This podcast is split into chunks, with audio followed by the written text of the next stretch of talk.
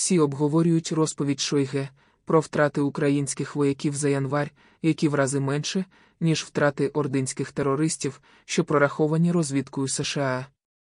Так усі сполошилися кажуть про те, що Міністерство воєнної брехні секунди не проживе, аби не спиздіти. То виходить, що втрати ще менше, бо треба ж ілюструвати марність постачань західної зброї.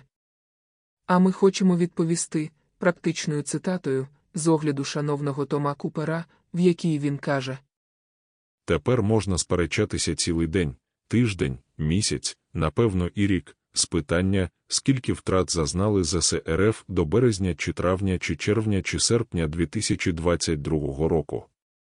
Одні говорять одне, інші говорять інше, і всі мають причини наполягати на своїх цифрах. Деякі представляють цілком достовірні цифри, засновані на певній, рідкісній, дуже, дуже рідкісній, відповідній документації з офіційних російських джерел. А деякі кажуть, що росіяни не втратили стільки солдатів, скільки заявляють Україна та Захід. Навіть не збираюся вплутуватися в цю дискусію. Скажу так, це не має значення. Важливо те, що через якусь причину чисельність військ РФ, з якими вона вступила у війну, станом на травень 2022 року скоротилося приблизно до 60%.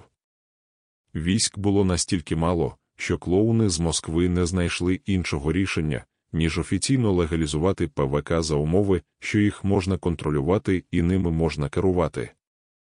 Саме це привело Вагнера на сцену в Попасній, наступ на яку підтримувало близько 70% артилерії ЗС РФ, дислокованої в Україні.